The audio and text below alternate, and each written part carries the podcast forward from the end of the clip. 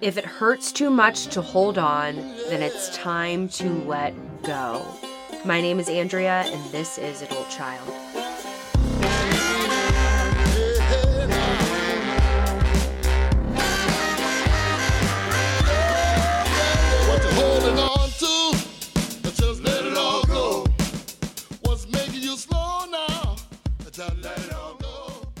Welcome back to Adult Child, where we take a deep dive into the impact of growing up in a dysfunctional family. Shit shows, buckle up. Today, we are diving deeper with the shit show siblings. Yes, guys, that's what I'm calling you the shit show siblings. So, last week we heard about their crazy ass childhoods, and this week, today, we're going to get to hear about how the hell that impacted their lives as adults, what recovery and healing has looked like, and what their relationship with their mother looks like today. So, super interesting conversation. I know you guys are going to love this. Before that, though, I mentioned last week that I put out a survey within my Patreon community asking them some questions about their relationship with their siblings. Um, so I wanted to share the results and some of the highlights from that. So the very first question that I asked was Do you have a different perspective on your childhood compared to your siblings? So 83% said yes, that they have a different perspective on their childhood than their siblings do. So no shock there. The next question I asked was if so, please elaborate. So I pulled a few of the answers that I wanted to to read to y'all. So this is elaborating on how they had a different perspective on their childhood from their siblings. So here's the first one. While we all suffered trauma, I was the oldest and suffered the most and shielded them from as much as I could. My brother remembers my dad as the villain, and my sister, thankfully, doesn't remember much of it. My parents got sober when she was around five or six. The truth is, is that while my dad was physically abusive, my mom's emotional and physical neglect scarred me more than anything that my dad did. So that's where my brother and I differ. Okay, another one. I remember when my mom finally got the resolve to leave my dad after months, maybe years, of threatening to kill her, and shortly after pulling out a rifle on her. My sister sat in the back of the car with me and asked, Why are we leaving? he isn't that bad. I had no answer. I was completely dumbfounded. Next, we each suffered different levels of abuse and neglect growing up in the family. Then there is how much denial some are in regarding how the neglect and abuse has impacted them as an adult. We each adapted in different ways, abusing alcohol, avoiding the family altogether, joining Scientology. Some of us are in recovery and have sought a spiritual path as a way of finding a way out of the darkness of our childhood. Hello, whoever this person is. Uh, I need to know more about the Scientology shit. Please reach out to me. I'm, I'm obsessed with all things cults. So, whoever this person is, uh, I need to know more now. Okay, next one. My brother got a lot of praise and attention for being a really talented athlete. My dad kept him on a pedestal. I always felt like my parents favored him. My dad never hit my brother, and he beat the shit out of me a couple of times. I got grounded all the time, and my brother did not. So I know that this is something that's very common within families with a narcissistic parent. Typically, there is one that is the golden child, and then another child is the is the not so golden child that really gets the brunt of everything. Um okay, last one. Because I was the truth teller, I was always in trouble. My sisters and brothers were quiet in regards to the dysfunction. I challenged it every day. My dad was a renowned surgeon and rarely home, and my mom was always mad at him. The kids paid the price, especially me. So my story is a little more dramatic. That being said, my brother married a bipolar psycho like my mom, and he ended up with a rare cancer and died at 34. My little sister has attempted suicide three times. almost succeeded three months ago. My oldest sister is a recovering addict, bulimic, alcoholic, codependent. So, my point is that with me being the scapegoat, I actually had an outlet. I was talking and telling my whole life. My siblings stayed quiet and suffered greatly. Different kinds of experience, all pretty bad outcomes. So, then the next question I asked was um, In your opinion, how has your childhood impacted your life as an adult compared to your siblings? Here's one for you. It has greatly impacted my life. I am the family scapegoat and was blamed for everything as a kid, and even today. I was bullied merciless, mercilessly, merciless. God, why is that struggle? I was bullied mercilessly by my siblings to the point that my self worth was destroyed. I was always told I wasn't smart. I was called fat. I was told I was drama anytime I spoke up about the bullying. I was called crazy whenever I would cry because the bullying became too much mentally. I was told I should drop out of college because my dad didn't think I was smart enough for it and I was wasting his money. I wasn't stupid though. My family just painted that image of me and threw all of their baggage at me. So I would excel and then get scared and self sabotage. I used partying and sex as a means to put value onto myself. My young adult life was extremely brutal. I have so much empathy for that girl, and I wish I could go back in time and tell her she was worth more. While my life did turn out okay in the end, I constantly have regret for not following my dreams and sticking with school. My siblings all have master's degrees and two are attorneys. One is award winning author, writer. I feel like in a different environment, one where my siblings didn't bully the shit out of me daily, I would have really excelled academically. I could go on and on about other aspects of my life that have been severely affected, but it'd be literally a novel. yes, probably. Um, okay, here's another one. We all have similar relationship issues where we have all chosen partners who are similarly damaged in ways that complement us. I was the only girl in the family where women were not respected or valued, so I grew up feeling my own worth was how I was reflected in the eyes of men. Mm, powerful.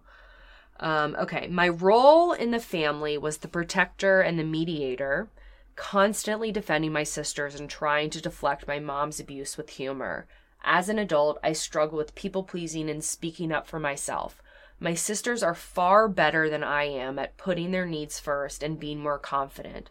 They are also much better at detaching from their emotions than I am. And then the last one.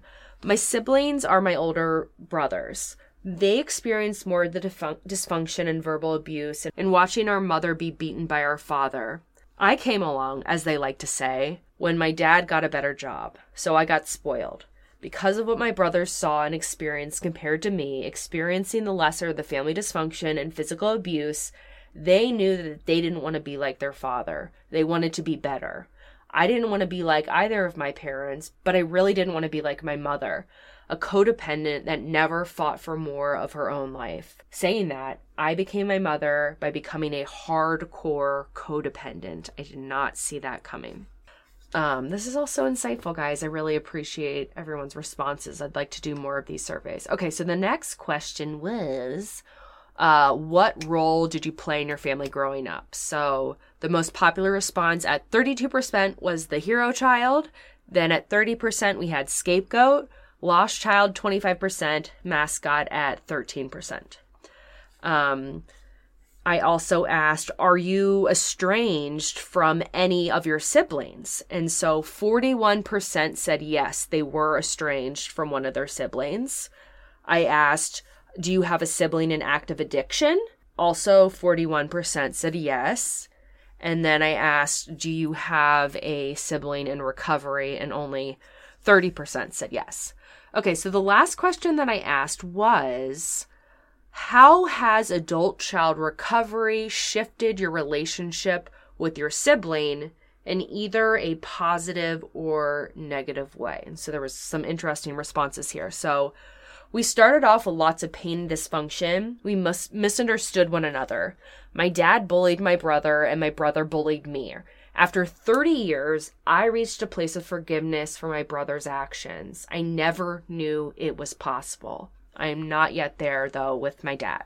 Um, okay, another one. I used to be closer with my brother, and as an adult, I recognize that I can't hold that anger in and have to learn how to have a happier, healthy relationship with myself and others. He is not there, and it is challenging to be around him and constantly listen to him complain about my late mother. Uh, okay, a couple more. I didn't have a relationship at all with my brother for about 10 years while he lived in another state and was in active addiction. Since he sought treatment and I started going to Al Anon and ACA meetings, we started building a relationship again. That's beautiful. Um, okay, another one. Three years ago, my life came to a tipping point with my family. My wedding was completely destroyed. This story is too insane and long to write about. Well, maybe we can get you on Shit Show Saturday, whoever wrote this. we like to hear about shit show weddings. Um, but after that, I was forced to accept who my siblings are and to accept that no matter what I did in life, they would never see me as someone deserving of love or respect. I went through a really hard time after that. The past three years, I have done major soul work and have done intense therapy, and as a result, I'm very careful about my relationship with my siblings and how close I let them in. My relationship with them was always guarded, so to speak, but now it's on a whole other level, and I'm not naive.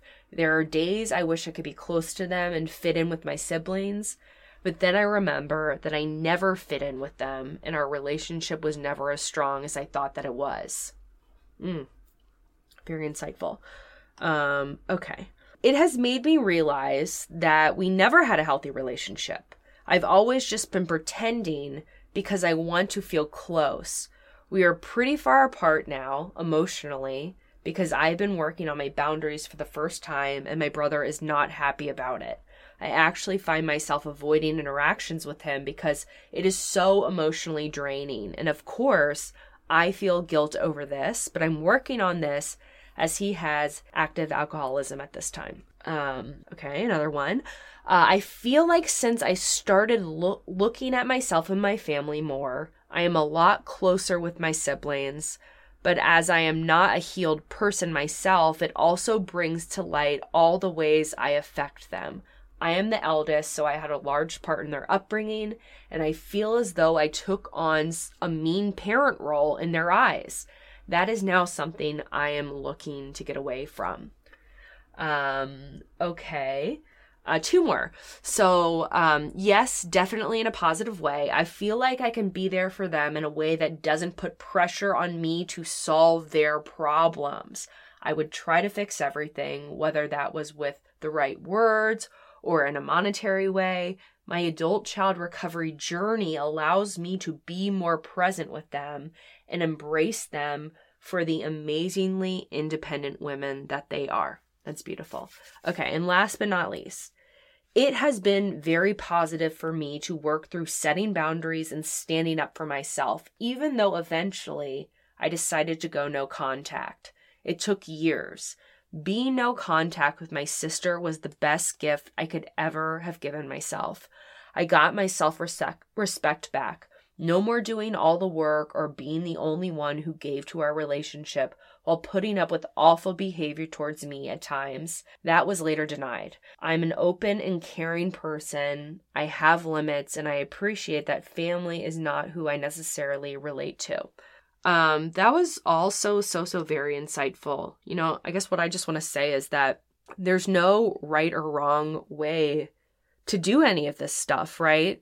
we all have to decide what healthy boundaries look like for us. And for some of us, that might look like not having a relationship with our family members, or maybe that means not having a relationship with our family members right now, or maybe that means we do have a relationship with our family members. So I just think it's so important that we don't compare uh, when it comes to this shit because we each have our own stories. We each have our own trauma. We each have our own healing journey. And as you'll hear um, with the shit show siblings today, you know, they all have different relationships with their with their moms now, and they each have their own individual journeys of healing and growing. So just know that there's no right or wrong way to do this shit, y'all. Okay, we are just figuring it out as we go along. Um, and how about I shut up now? how about I shut the fuck up? Um, okay. So first, a few things as always. Um, on August 6th, Saturday, August 6th, we're having the workshop with Miss Barb Nangle. So this is on, it's titled uh, Discovering Your Real Identity Boundaries for Recovering Shit Shows. Super pumped for this. Um, it is now on sale for everybody. Um, Patreon folks, you get a discount that is posted in the group. And then everybody else, uh, see link in the show notes of this episode to go buy tickets for that. Um, this is a limited capacity event. There's already been quite a few tickets sold, so they're going fast, y'all. So go buy that shit now. And also, there's an option to buy the, the replay if you're not able to uh, attend the actual event. Um, so there's that.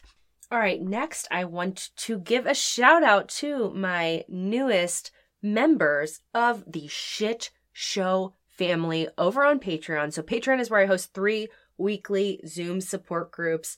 Guys, these meetings are so good. And I'm not just telling you that. These meetings are gold mines of wisdom and healing and laughter. So hop on over there to patreon.com slash adult child and you could be like one of these really fucking cool people that I'm about to name. So thank you, thank you, thank you to Angelita, Aaron, Toph, Julia, Wendy, Kendall, Jay, Joanne, Sarah, Stephanie, Alex, Anna, Yessie, Nicole, Anne, and Julie. You're the shit. You're the shit. Um, you can also follow me on Instagram and TikTok at Adult Child Pod. And you can also give me, not also, you will give me a five star rating on Apple and Spotify. That's what we do here. And today, for our um, our transitionary music, uh, so I went to the Doobie Brothers concert last night, guys. Doobie Brothers with Michael McDonald. Not sure if you know this about me, but I am a very skilled uh, Michael McDonald impersonator. So I thought that I would um I would I would share some of that with y'all. So you're probably going to think that this is actually Michael McDonald singing, but it's actually me. So enjoy!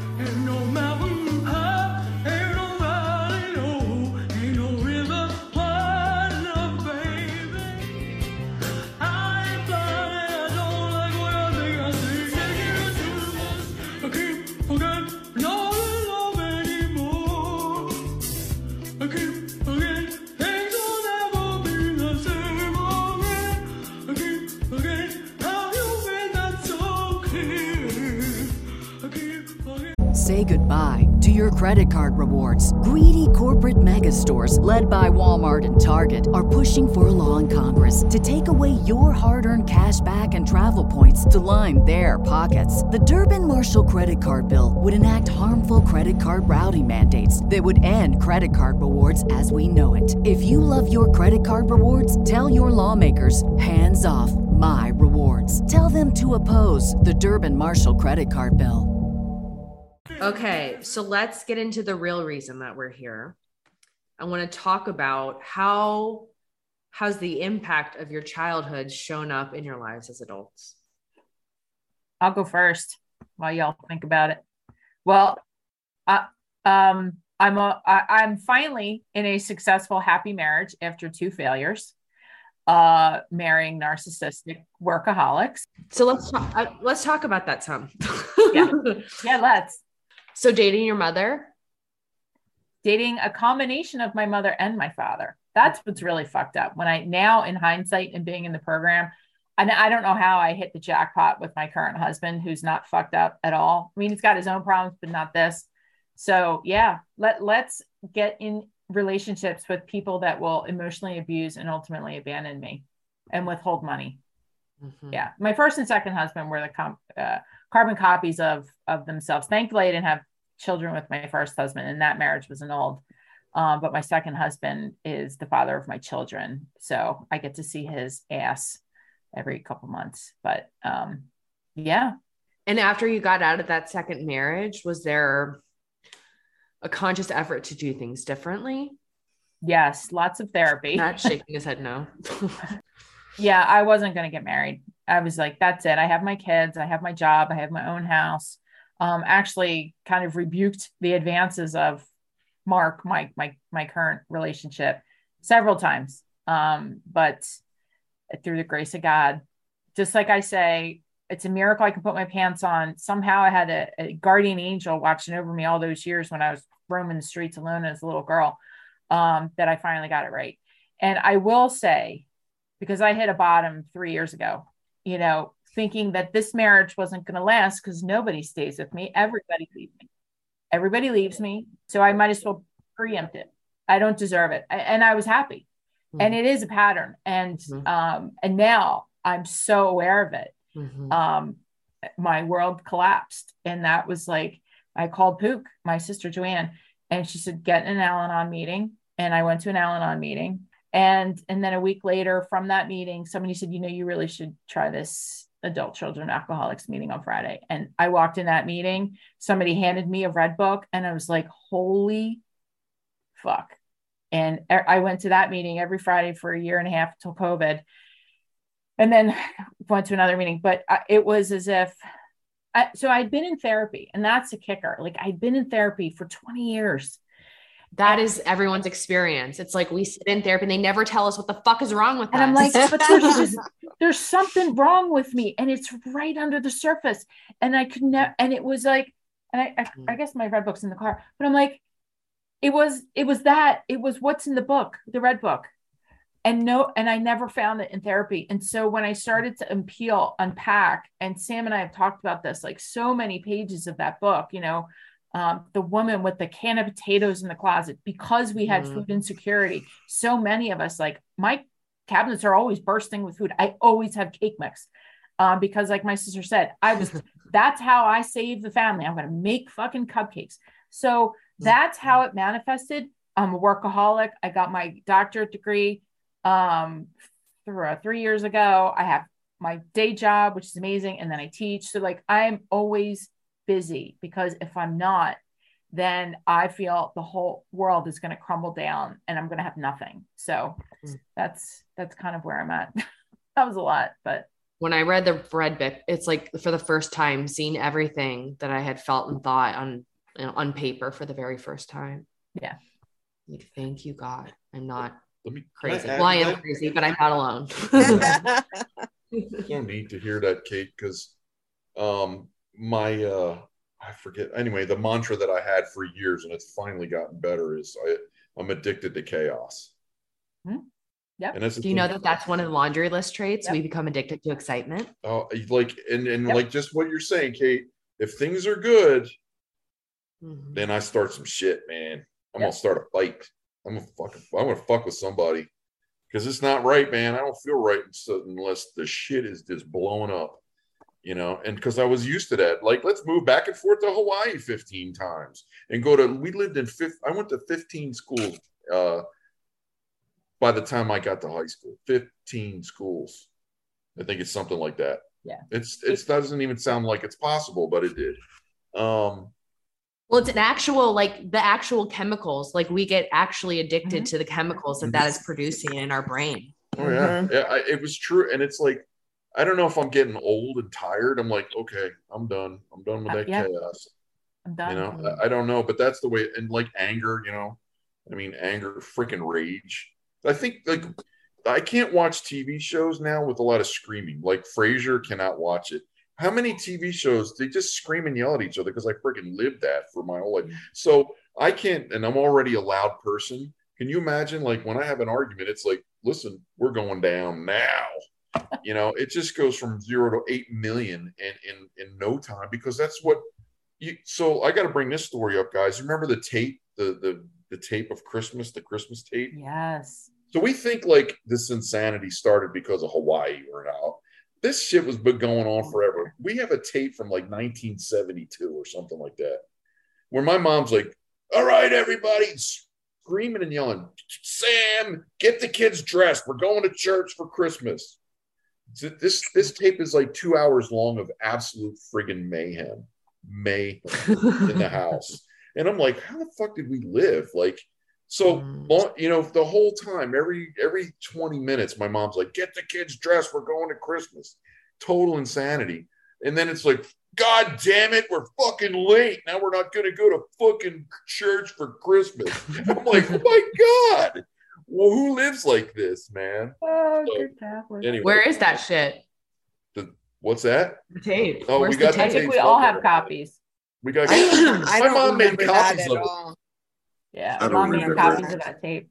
Well, because my grandfather used to just put like record the family, and it was actually quite sweet because then you it was great to hear like aunts and uncles and things like that. So for some reason, I guess my dad hit the record because we were get they were making cookies and we're like getting ready. So it was like hap- happy Right. Christmas Eve. Yeah. in theory. Hmm, Matt, you're on mute. You're, you're muted. I think it's because he want, he wanted evidence. Yeah, exactly. Ah, Vanity, man. like playing like some Amber Play- Heard, Johnny Depp shit. court. oh God, yeah, right. Um, yeah. Okay. Sam, how how are you and how did this shit show up for you? Well, um, I feel like I was at an age when this started happening where I started feeling very insecure uh, as far as uh, relying on other people. And Mhm. uh, so, as soon as I was able to, pretty much, uh, I jo- joined the military. Uh, had a wonderful Air Force career. Uh, now I work for the government, and th- it's a great career. I, uh, you know, would buy uh, houses to fix up and rent, and I did real estate investing. So for me, financial security was my responsibility, and um, I pursued multiple opportunities to do that. I feel like uh, it is uh, put me in a secure place uh, for me and my family. Uh, my wife Ann is on the call, and uh, we have two wonderful children in college. So we are taken care of, and uh, I feel like the the financial piece of it is what I equate with uh, security you know, I don't, I hate relying on people. I, I, uh, you know, was always like, no, no, I'll do it. I'll do it myself. It, didn't matter what it was. If it was something insanely difficult where, you know, having someone help me would be no big deal, I would insist on doing it myself. Now, the change is, is that I became a paraplegic in uh, 2020 so now I am reliant on people to help me out. So I think it's rather ironic that I ended up, you know, trying to be so independent and do it myself, God damn it. And now, now I need help. Now I have to be able to ask for help uh, when I need it. So that's that's how this showed up. But you know, uh, I think we we've all come through this. You know, none of us went to prison. Uh, none of us are continuing to be addicted. Uh, we're all working a 12 step program of one sort or another. Uh, I went to school and ended up getting a master's degree uh, because I thought education was the key to uh, being a, an effective provider. And uh, so, you know, going to school. So, you know, on the surface, everything looks like it's it was just fine. Mhm. But Mhm. there is, uh, you know, I'm a people pleaser. I'm afraid of angry people. Uh, you know, I thought it was uh, funny that you know I I relate to all 15 of the 14 traits. You know, you know, uh, Mm. yeah. So uh, you know, hyper responsible, uh, afraid of people. Uh, you know, the guy that uh, disappears into the background.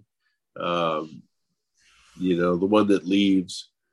You know, that that that's how this shows up for me. But you know, after all the bitching and complaining uh, that I do about my parents, somehow or another they implanted the seeds of success in every one of us.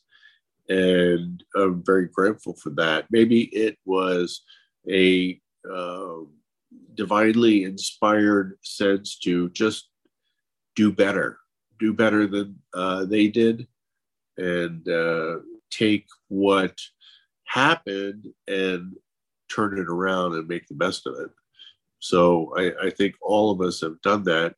You know, in uh, in the, in the face of adversity, we have thrived, and I credit my higher power for that because Amen. certainly it did come from uh, my parents. I think it might have come from my father. Uh, he was a good spirit. I I feel uh, compassion for him uh, now he did you're you're right matt. He did take us to go places do stuff. He would take us to a beach in hawaii called bellows beach. He'd pack a lunch and i remember the cool white sand and the palm trees. And we would just be out there with a boogie board uh Okay. boogie board all day. We'd come back of course. We're, we're all going to have skin cancer in like 15 minutes but uh but uh, yeah, he, he took us and, uh, and we had a nice time. So after the physical abuse ended, I think that was the end of the abuse. Maybe I'm wrong from him. Uh, he answered my call every time I called him. Uh, but, you know, I joined the Air Force and didn't have a fucking thing to do with any of the family for months months and months and months. And uh, I remember getting a call into my first sergeant's office that my mother had called the Red Cross because she didn't know if I was okay or not. And so he made me call her, but it was probably six months, I don't know, into the tour in, in the Philippines. But I got the fuck out and went as far away as I could. Mm. Sam, if All right, big sis. Can I can I add one thing real quick? Sure. Because I I, I want to take it back to what Katie was talking about uh, the the walk that I had, and and I Oh, think yeah. this is an important one. The impulsiveness that I have, the Mhm. absolute not giving a shit about anything. I'll drive you right into the friggin' gutter if you piss me off on the road. I don't fucking care. I'll drive 150. Okay, everyone, miles. watch out for him. What's your license plate Oh number so man, you can be away aware? from me, man. That, that's what, just in recently, like within the last two years, I've stopped doing that crazy shit. I would drive as fast as I So he says. So What's he that? says. So he says. Yeah, until you know some asshole Until the next time. till till tomorrow. But um, but no, but the impulsiveness, like I'm like, why do I? I feel like I could just like, I'll just do whatever. I'll go fast. I'll get in a fight. You know, fuck it. I had like no fear, like zero fear, right? And and it's weird because other people are like they're fearful, and I'm like, what's fucking wrong with you, man? Just do it. Just do it. And um, so the the the way the non fear thing um manifested itself when I was a little kid me and my brother got in a fight. We were living in, we were living with my grandmother, Mhm. and I was like, he punched me in the face. I said, "Fuck you, man! I'm out," and I left. And I walked 12 miles to our old house in in uh, Plymouth Meeting because I wanted to go visit my old friends. Of course, they moved, right? So there's no one there. So can you imagine? I was how what I was in uh St. Lucy's. I was in like Yeah, it was 1980 ish. Sixth grade. I was in grade. seventh grade, maybe. Maybe. Uh-huh. Se- how old yeah. is that? Was that 12? Yeah, I think it was sixth grade back because I was at St. Lucy's in eighth grade. That's sixth grade.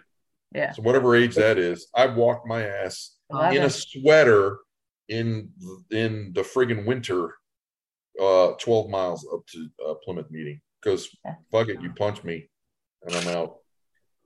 Oh, I, yeah. Anyway, there's and then, and then well, see, speaking of St. Lucy's, I remember standing in line and some asshole behind me was talking and they blamed me and they told me to get out of the classroom. I said, All right, fuck you, I'm out. And I left. I left school. You went I to walked to my grandmother's house. I was like, All right, you want me out of the school? I'm out. See you. And I left and they couldn't find me, man. I felt like a million bucks. So I get to my grandmother's house. She's like, What the hell are you doing here? And she drove my ass right back to school. I was like, Oh man, fucked up. But that was the only time I ever got suspended was for because I got pissed off when I left school. So anyway, just impulsiveness. I think that's it, it was it's been a theme my whole life where I'm like, fuck it, I don't care. I'll just go do it. Over. Mhm. Oh, All right, big sissy. All right. Um, so I'm going to speak in the present. Um, how the shit show showed up in my life. Today, I can look back and say, um, I'm working on another four step. It's like my third one. And um, the first, I have to list my resentments. And to me, it's really hard to do that because it's like, I don't want to blame anybody for my fuck ups. And yet, Mhm. um or how come i feel so bad so like it goes back to my feeling of worthiness my feeling of acceptance acknowledgement um not being abandoned and a people pleaser and like for many many years i wanted my mother's approval like i knew my dad loved me no matter what i mean he like everybody said he he would take us and do things with us i just he taught us how to swim. I am a good Uh-huh. swimmer today because of him. Um, he took us swimming. He took us on drives when my mother was crazy. So I don't have that um, uh, wanting acceptance from my father, and I'll get to why not. Um, but my mother, I always felt that I needed to have an allegiance to my mother because it's my mother. It's part of the Ten Commandments, you know, like honor thy father and thy mother. And I carried her shit show into my life in so many different ways. Um, I acted out eating a lot of food. I overate, I overdrank. I probably went out with too many people, got into too many precarious situations where thankfully I got out alive. I didn't get arrested almost, but it's just recently in the past five, six to six years or so that I finally have the clarity and the peace that I understand and I accept myself for who I am. The shit show showed up in my marriages. I was married twice. I married the first guy because I was 24, even though I had a successful career. I was a hairdresser and I was on a design team, working full time, got out, had my own apartment, my own car, my own credit established, had already started traveling the world. Was never good enough for my mother in my mother's eyes. Never good enough. And so when I got ma- I got married to this guy because I was 24 and what was wrong with me? I need to be married, have kids, blah blah blah. So I married that idiot because he was just some sucker and I talked him into, you know, well, we've been going out for two months. We might as well get engaged. Come on, this is what everybody does. You know? Don't you know somebody We're not getting any younger here. you know, so bada bing, I was married a year and a day later after I met this guy. And, you know, went to Aruba and, you know, I knew it was over when he said, I'm going to go for a walk on the beach. I said, well, I'll go with you. He goes, no, I want to go myself. I was like, that was it. That was over. Wow. So, like that acceptance, that seeking approval was always what I strived for. I always wanted positive affirmations that I was a worthy human being.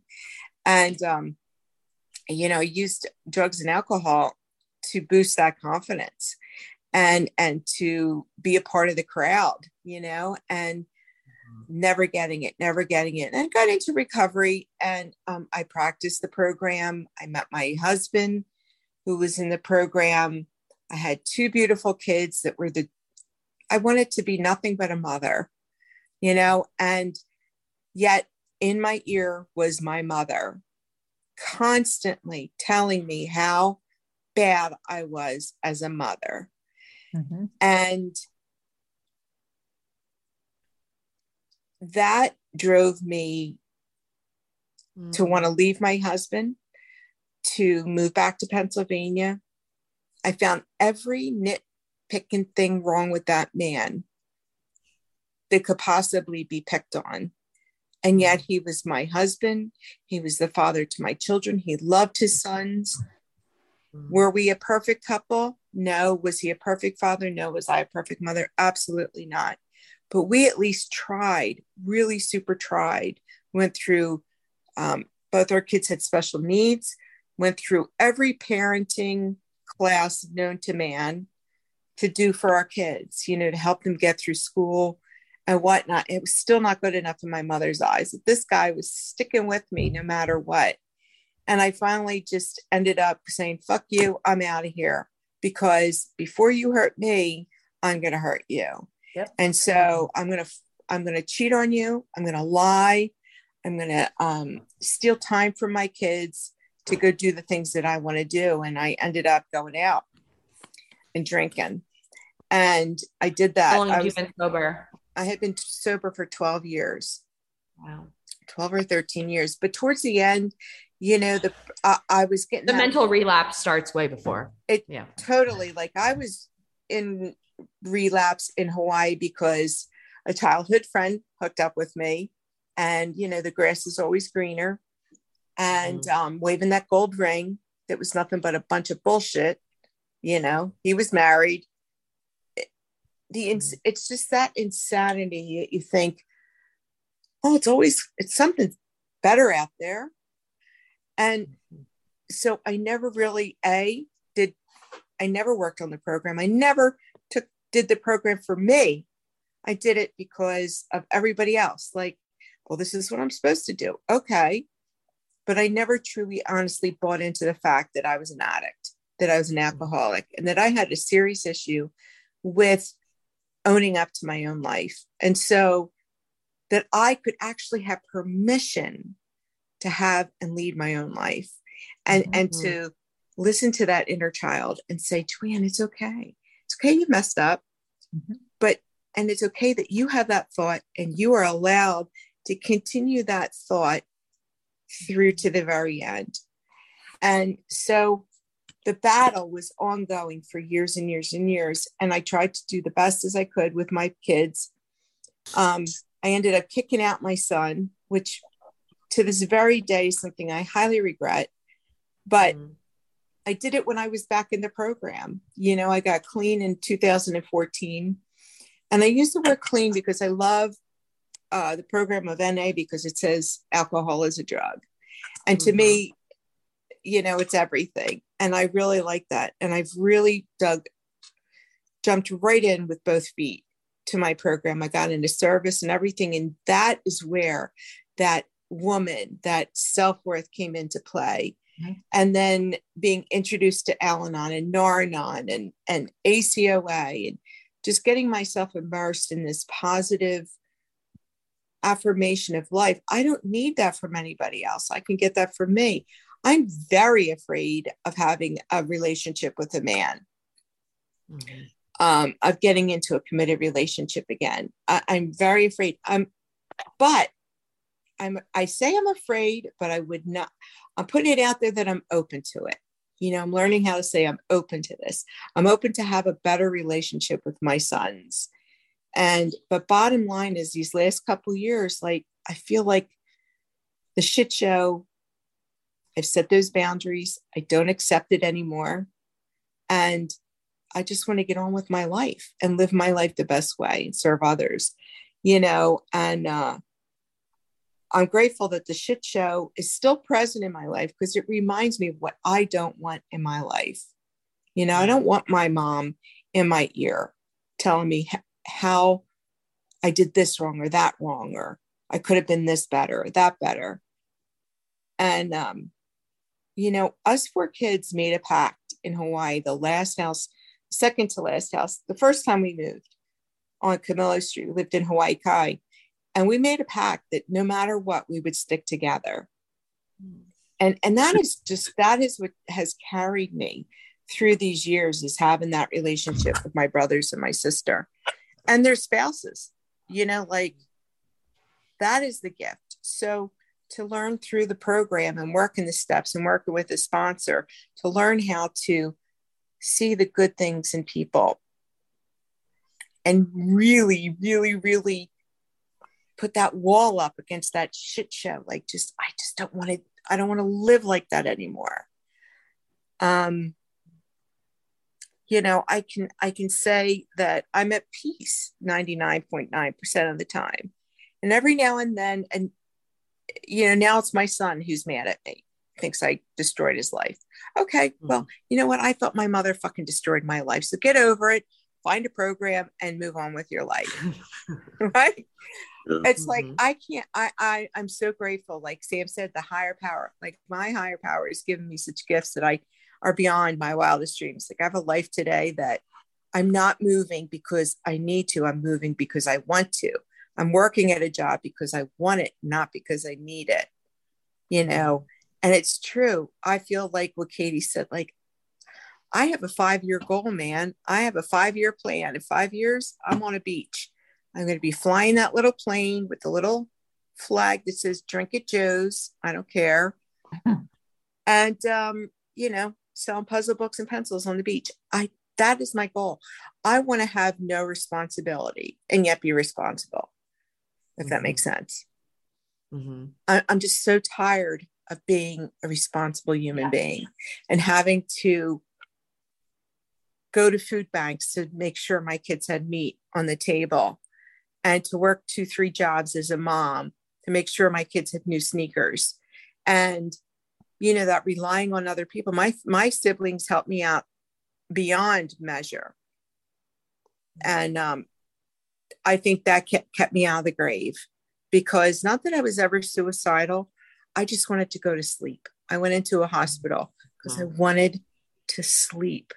I just Mhm. wanted to shut to shut down for a minute. And you know, that was where my life turned around. And um I hit a couple bumps, but you know, I'm not going to give up. And that's the hope of the program. You know, that yes, my life was a shit show. It could be a shit show tomorrow, but I don't have to live that way because I have tools and I have people that I can reach out to. And I'm not alone. And I am validated by people that my higher power sends into my life on a daily basis. It's just a mm. miracle. I'm grateful. I'm a very grateful recovering addict and, and adult child of an alcoholic. You know, I'm grateful that my parents were as fucked up as they were because I know I don't have to choose that way of life. Mm. So um that's how the fuck show hmm. manifested my in my life. The fuck show. I love it. Oh my god. We like to say fuck around here. That's what I was thinking about putting a, making t-shirts for my like support community. We like to say fuck around here. And I I, know. it. I love Um, what you said, the fucking shit show. So that reminds me. So I used to go to NA meetings when I was like in, in the eighth grade because I wanted to be different from my mom, um, who was in AA. But I remember they used to say this was in Philly. I don't know if they still do this, but when they would read that reading where it says they would say alcohol is a drug, then everyone would go, say what? And then they'd repeat it. They do they still, do that? Do Okay. it. Okay. Last question for discussion. I want it, and we'll see if you guys are, I think you'll be comfortable talking about this, but I want to talk about what your relationship with your mom looks like for each of you. Oh, I you was beat me to it. I was man. hoping you'd ask that question. I- I was actually going to I say know a that. little bit from Sam, but I don't, yeah, but I was hoping you all could share on this. I'm the only one that talks to her. And I'm the only one. She's fucked it up with all the rest of them, and I'll let them tell the story. But um, she she I don't know. She's in her place with me. I don't know why. Maybe she just hasn't gotten around to it, but she loves to like. And I'll let them tell the story. But I talk to her because I you love see her. I love her, and I don't know, man. You know, we're only on this freaking planet so for a really short period. Oh man, see what he just did there? Threw that little jab in there. Oh, I talked to her because I love her. I talk to her because I fucking love her. Well, and you know what? That's okay. Like it, you know, we all have our different spaces where we've decided, okay, enough is enough. Mhm. And I went through a brief spell earlier around Easter time with my sponsor going, I'm feeling so overwhelmed and guilty for not talking to my mother. And um, it's a brand new sponsor, which is so cool because it's just a fresh perspective. And um, she's like, Joanne, just pray on it, just pray on it. And I called her and, uh, you know, I wished her a happy Easter. And she texted me back, thank you for your message. Then she called me and I called her back. But I kept it straight, Mhm. simple Business, business. business, like nothing Mhm. personal. Everybody's great. We're all fabulous. I won the lottery. I'm going touring around the world. She's like, give me part of that. Yep. Hey, just so Right? you know, I don't say that. I don't say that to like dig the other the other No, we three. don't I know. You take it. don't. I know. I was, Like, I was Like, joking. That's where I'm at. You know? you know, it's it's okay, Matt. Uh, you, you, know, just wait. You haven't had your turn yet. Oh my god, I was going to moment, say right? that, Andrea. the shit will hit the Mhm. fan soon enough. But you know what? Enjoy it. yeah, now that lasts. Joanne's talking to her again, just get it'll be a matter of time, Matt. Just wait. No, You'll be but on the you out. know what? It's okay. It's you know what? It's I'm glad I uh, for me. I'm glad I talked to her. I don't ever have to talk to her again. That- exactly. I don't. I I'm just done. I'm done.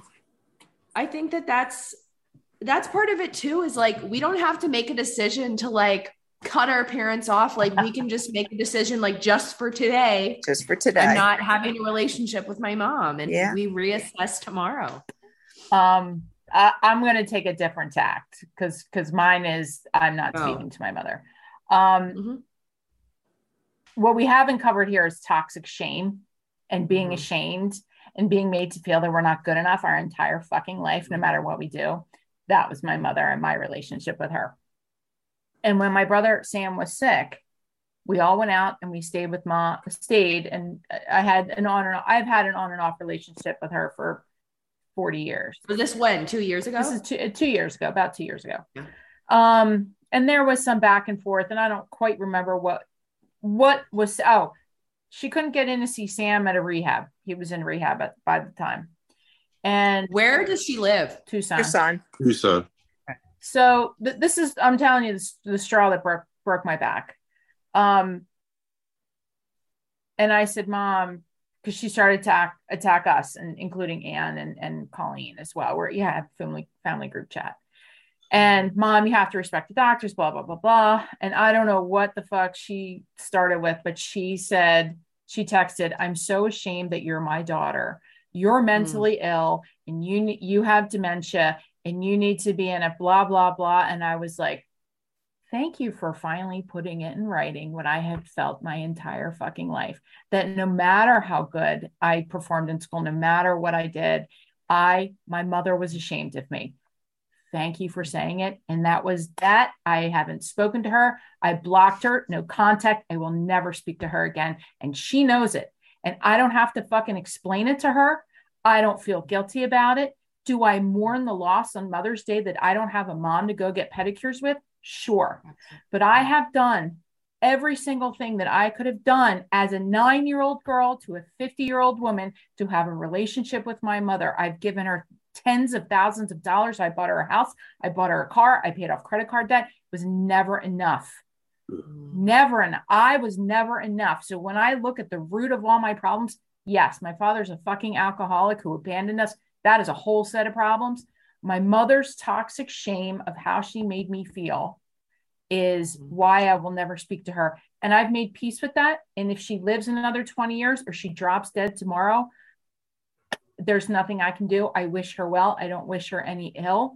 I do love her, but I won't, I don't have a relationship and I'm okay with that because my mental health and what that has destroyed over and mm-hmm. over. It's a cycle in my life where I was so codependent on her, so desperate for her uh, approval and mm-hmm. love that I would give up myself over and over and over again. And I'm like, fuck that. I am never doing that again. And the fact that she fucking wrote it.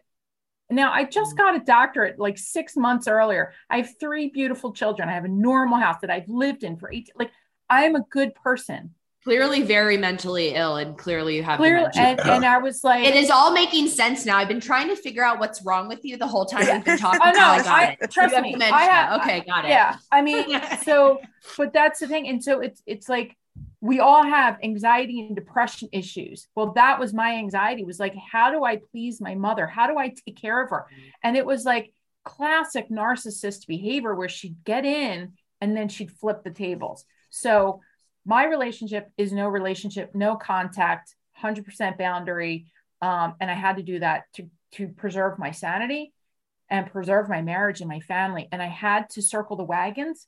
Again, I have three teenage kids. This was in the midst of COVID. I was trying to keep my kids fucking alive because of all this mental health crazy shit going on. I was like, I can't have her bringing me down when my kids are having problems. I can't be the sick one. And um, she's gone on the attack on them too. And we had a block, they've had a blocker. So that's my story. Um, and that is what I go in to my ACOA meetings trying to work out is that guilt. Even though I say I'm not guilty, it's the constant reminder of why I am no contact. And it's the constant work to overcome that toxic shame, which is fucking hard. So hard. I get it. Sorry, Katie. Sorry, so it sucks so bad. I can I, I just want to add, with like with mom, it, we've all experienced this. How do you feel, Matt? You're like, fuck that. I'm not answering that shit because you, I, It's mom, I'm depressed. You know, well, you know, well, you're fucked up. You know, or whatever it is. You know, it- she she just has this way of saying, how do you feel? You sound tired or whatever, and then you're like, oh, mom wants to. She, She really wants to love me. shit. She's interested. wants to love me. And then I'm like, you bitch, you turned it around. And, and now she turns like it around. she turns it around it, yeah and makes your spouse well you're sad because your, your spouse is an asshole. So she had managed to on every relationship all of us have had to make our mm-hmm. spouse our boyfriend our girlfriend the bad guy. There's something wrong with them. They're evil. They don't love you. They're pieces of shit. So that's what we grew up with. So then you start to believe that and you're like well no they're not good i'm not good enough for them i'm not good enough for anybody so we take those bits and pieces of love from whoever gives it however fucking dysfunctional it is and we try to piece that together to have some sort of i don't know relationship with people and it that's that's why i went through two marriages Yeah. crazy shit man You know, That's let why me, uh, the, the, the conversation. Oh, say, go ahead, Sam. I just want to jump in here. You know, I, my feeling is is that uh, I spend a lot of time talking about the dysfunctional uh, people, my mother, my father, but I do want to talk about the uh, what is possible, and you know, I do feel that I have peace and I have the strength to maintain boundaries, and I'm learning about how to have a healthy relationship with people in general. Um, given the basic programming that I was given, you know, that that's that's how I am going to operate the rest of my life. Uh, Yep. Is based on that programming. Now, uh, what I've found though is that ACOA and other 12-step programs have given me the guidance, you know, the the guideposts hmm uh, those little reflectors on the side of the road that keep me in line. And you know my life is is outstanding. You know i've been married and going on 24 years. Um you know that that marital dysfunction uh has not hit me thank god. Uh, i have a, a wonderful wife. We're both in uh, 12-step recovery. And, uh, you know, I do believe that in spite of everything, you know, being paralyzed and, you know, just all the shit that goes on, my life is still a parade of miracles. And, you know, the, the 12 steps have helped me. And, you know, my recovery journey now takes another step. You know, Mhm. the work is never done for me Nope. Nope. and uh, you know so more will be revealed you know and uh, it's being revealed and so i feel like a beginner at 34 years of sobriety in the other 12 step program you know, I'm coming into ACOA as a as a brand newcomer. Like I don't know shit. I don't know anything. Teach me, you know, how how how am I supposed to navigate, you know, in this new reality, this new world? Mhm. And I'm, I'm getting that. I'm getting uh, guidance. Uh, you know, I read the the Big Red Book, and it's like, how how do they how do they know? And I listen to the podcast, and it's, they're wonderful because I, I hear people talking about the shit that happened to them, and then what they did, and then how is their life now. And you know, no one has said, "Well, I'm so far."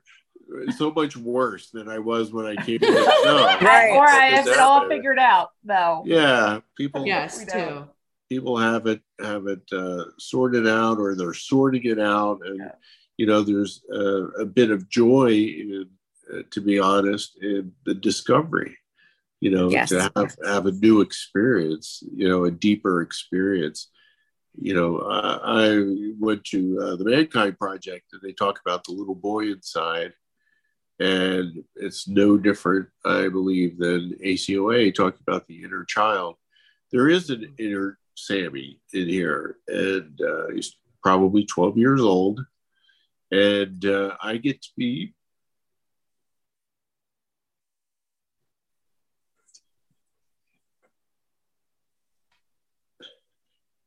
I get to be the adult, and I do get to parent him and uh, take care of them.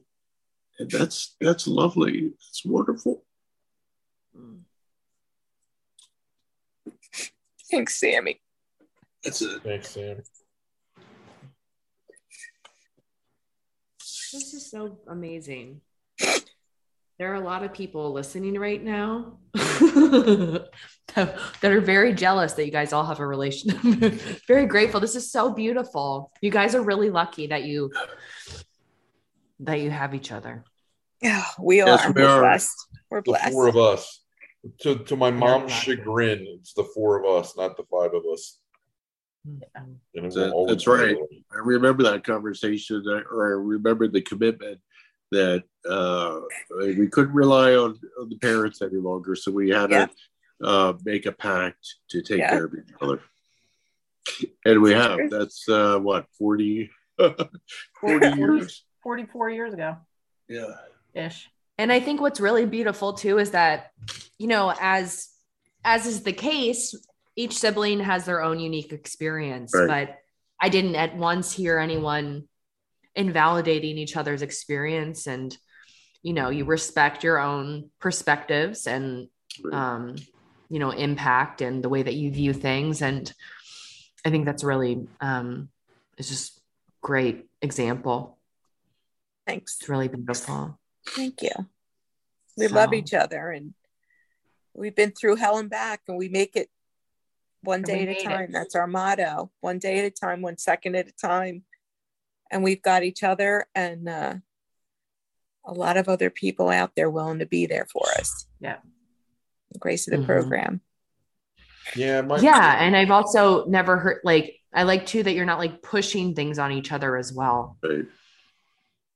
Well, I think because we've pushed, we've been pushed, like we Mhm. were pushed into uh Al-Anon or t- what is it called? Alateen. Alateen. Alateen, Oh and we would go to meetings and such like that, and pamphlets and this and that, and you know, I think we each have to learn our own way, just like you know, the seeds were planted in Alateen. seeds were planted. To be true, you know, I don't regret going to Alateen or Often, nope. you know i've been in a lot of therapy my wife and i have been through relationship classes and uh, parenting classes to learn how to reprogram our you know the ideas that we have on how to raise children uh, i haven't hit my children uh, at all i just shook my son up uh, one time but uh, that i I can remember in that one time, and I felt so ashamed and so bad that uh, that I lost my temper with him. I, I swore to myself that I'd never do it do it again. But it's taken a lot of years of of classes and counseling uh, to reprogram uh, myself, and it's been effective. So, but it has taken some work, and uh, Mhm. you know, there- A there's work. a lot of joy. Some work, a lot of work. A lot of work. Yeah. How much you get? Yeah. Yeah, a lot of a lot of work.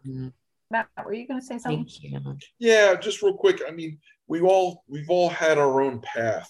We all Mhm. started with nothing. I don't. Did any one of you guys get, you know, the golden friggin' ticket? Here's. Oh, you didn't have the million dollar inheritance? I guess only I got it. Oh, you got it. You're the Uh, one. Son of a bitch. I I started got, a, I got a Nanny, nanny, blue duffel bag with red handles. Yay. Yeah, yeah. I It was mean, a started basically with nothing. You know, when you look at it's some shit that people have to get started. Anyway, it's a sob story, but you know, we started with nothing and we've had this varied, you know, I was telling a friend, I'm like, it's like a, I say it's a long, the long, what is it, long, strange trip I've had or something like that. Mhm. Just, you know, meandered around and, you know, we've all bounced around, but, you know, in a positive direction for the most part.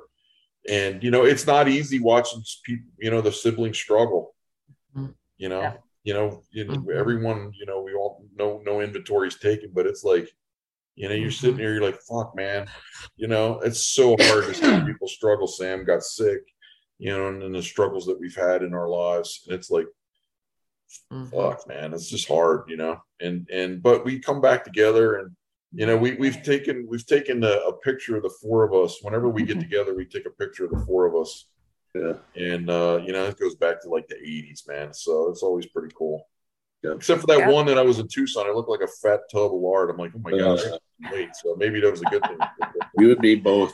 I think I was standing in a hole. I'm a foot shorter than you all. yeah Yeah, we were all just together a month ago. So uh, yeah yeah, it's good. I think that that's a Grateful Dead lyric. What a long, strange trip it's That's been. it. Started That's what trucking, Yeah. trucking Yeah. like the Doodah Man. Right. Everyone knows the Doodah Man, right? Of course. yeah, you know. Who the fuck is he? well, thank you so much. Andrea, thank you for this platform.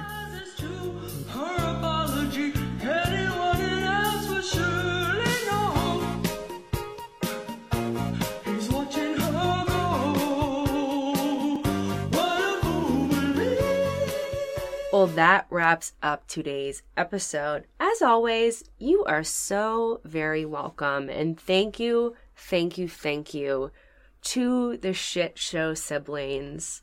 I really, really loved our conversation. And thank you just for being so open and honest and vulnerable.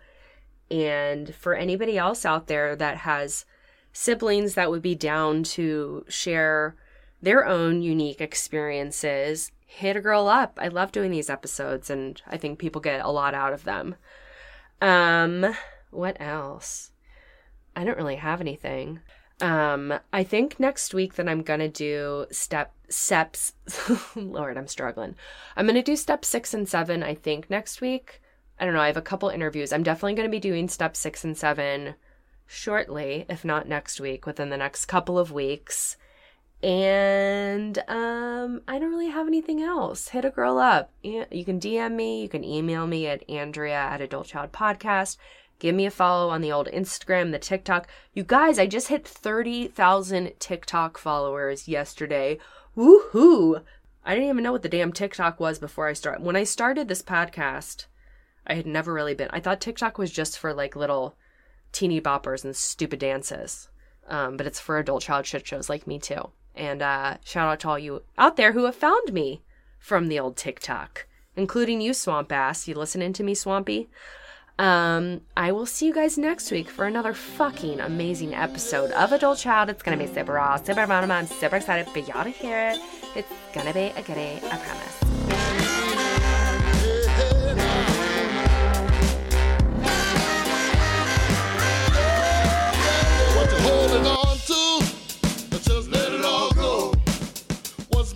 Slow now? Just let it all go.